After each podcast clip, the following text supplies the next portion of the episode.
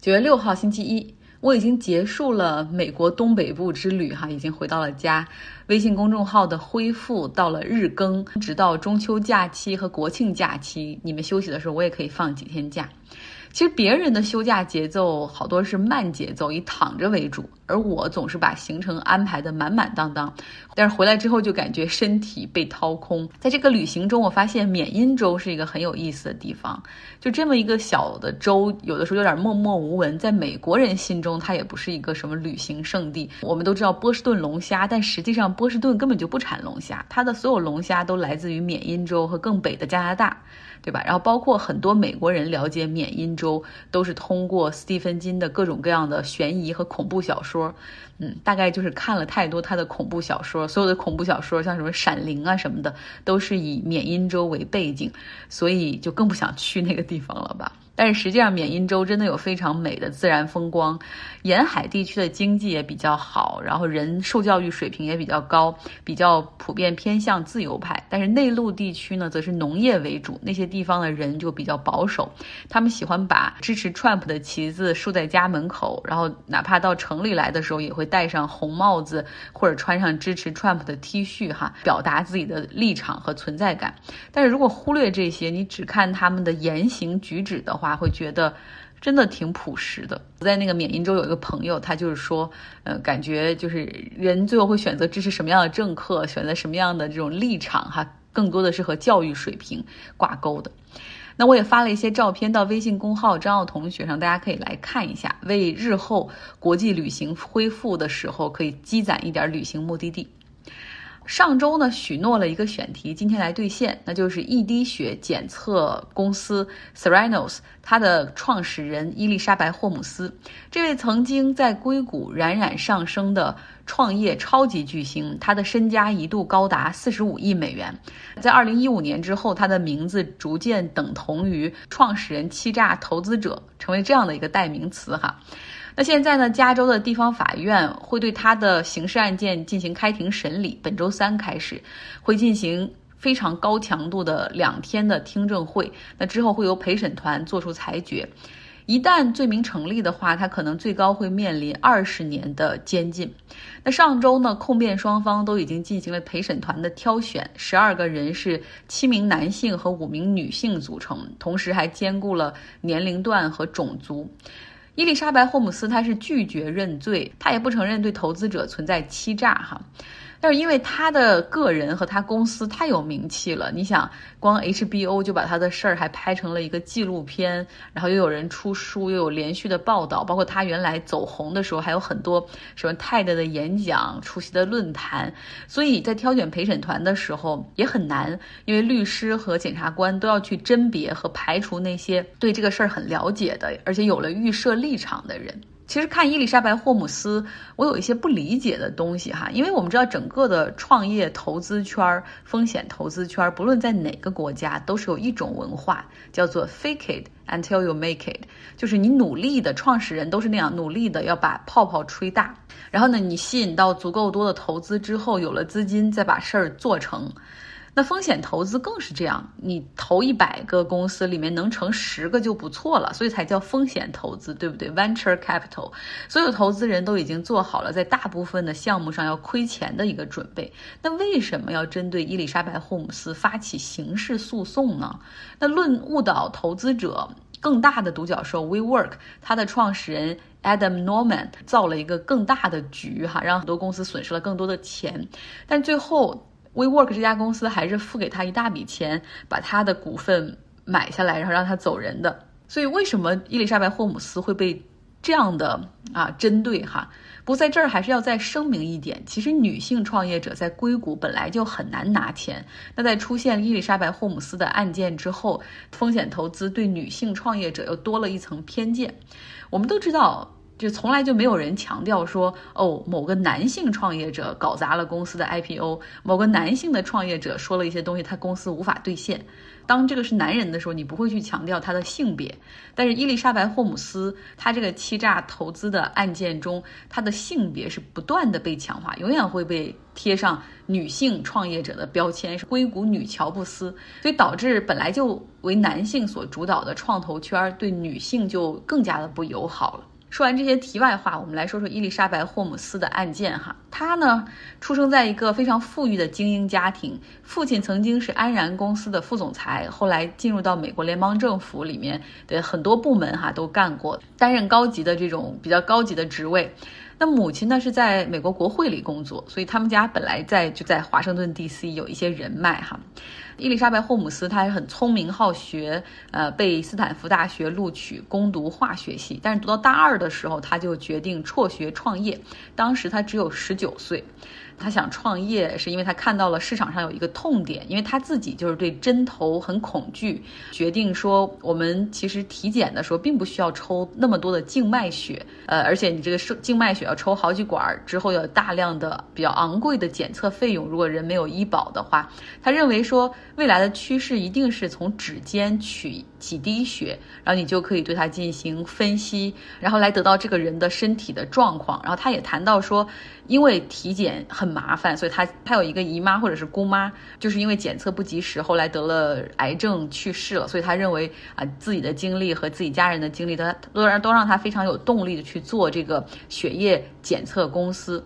当时他就有这么的一个想法。那很多教授这个领域的教授都认为说这个不太切实际，没有技术现在能做到这一点。但你知道，如果别人都做了。他还有什么机会呢？所以当时也有人很看好他，比如说斯坦福 Engineering 这个工程学院的院长就很支持他，并且成为了他公司的这种第一个董事会的成员，而且发动自己的人脉为他去介绍投资者。你想有这样斯坦福 Engineering 学院的这种院长做他的背书哈，所以从一开始他的起点就很高。那他把这个公司的名字改名叫 Serenos。其实就是取两个英文单词的合成，一个是这个 therapy 治疗，还有一个是 diagnose，就是 serenos，就这样出来了。那他当时提出的商业模式和核心业务就是说，专注于技术创新，然后为指尖取血来提供诊断服务。他想到的是，未来一定是一个非常亲民的一个价格，两块九毛九就可以检测一次。serenos 的最大卖点就是说，嗯，不管是癌症、胆固醇偏高还是糖尿病这些疾病，你只要从手间取几滴血，然后就可以用 Serenos 他们的血液检测器和血液检测系统，半个小时之内得出检测结果。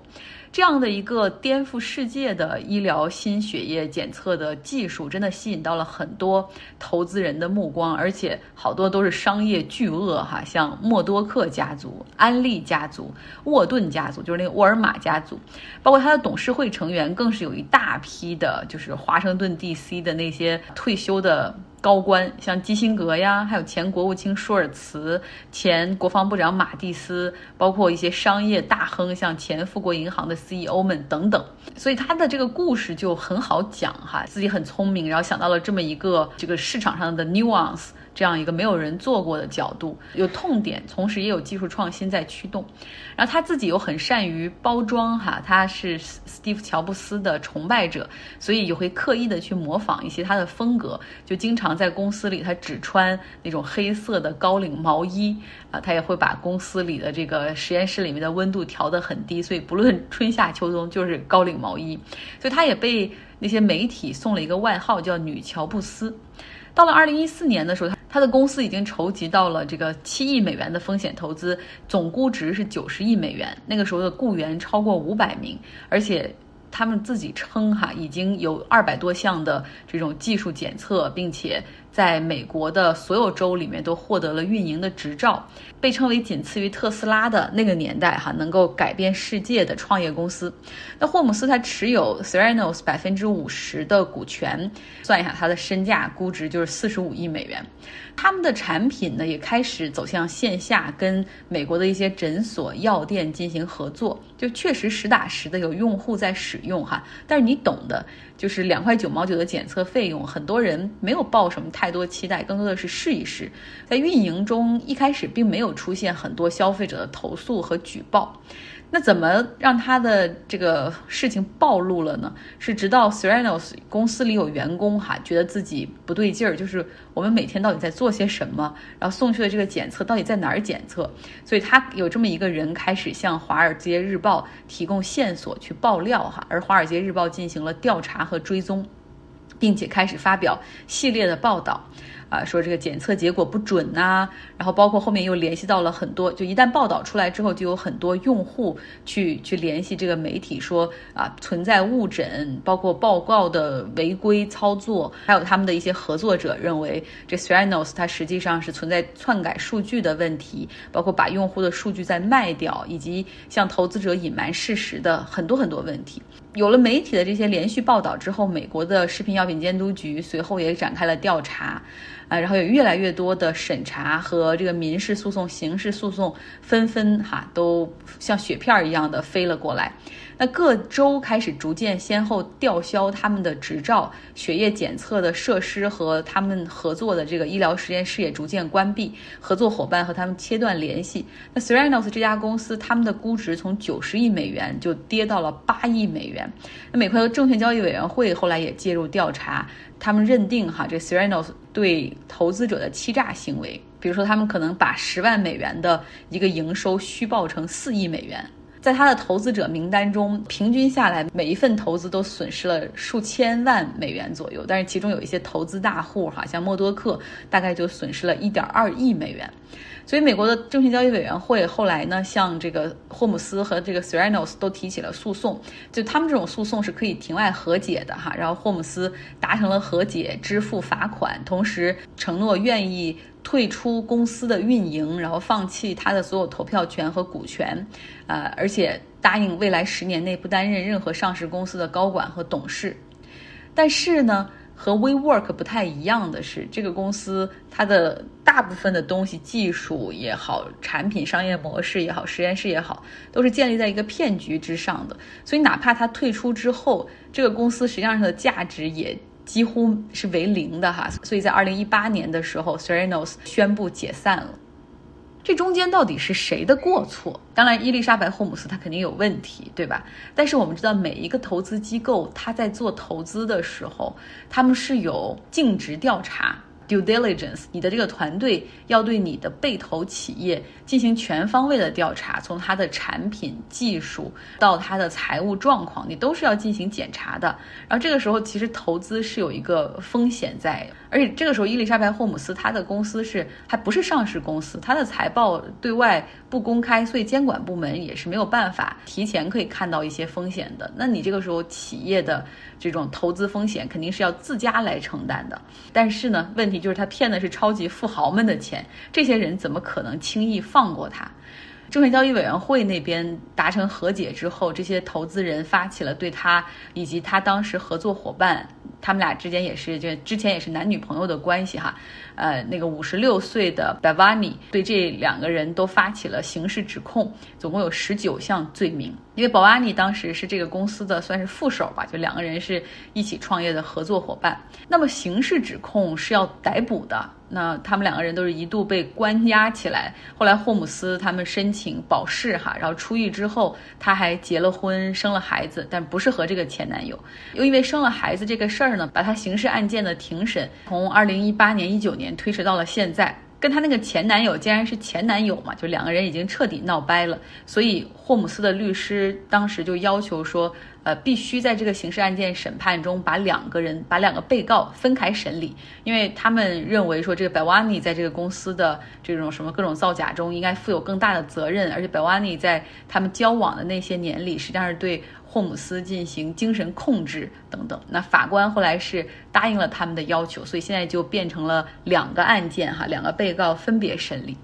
到现在为止，伊丽莎白·霍姆斯她实际上面对媒体、面对镜头的时候，他还是非常坚持自己最初的陈述，就是说，我认为这个事儿一定能成。而且我认为这个你的技术是非常领先的等等，而那种坚定的眼神和语气，就是令人感觉到惊叹。像哈佛大学医学院的前院长哈，就之前和霍姆斯也聊过，他就说他那种自信的程度，让我觉得他并不是故意的在设置这些骗局，只不过还有几个技术问题并没有搞清楚和理解哈，还有一些瓶颈需要打破。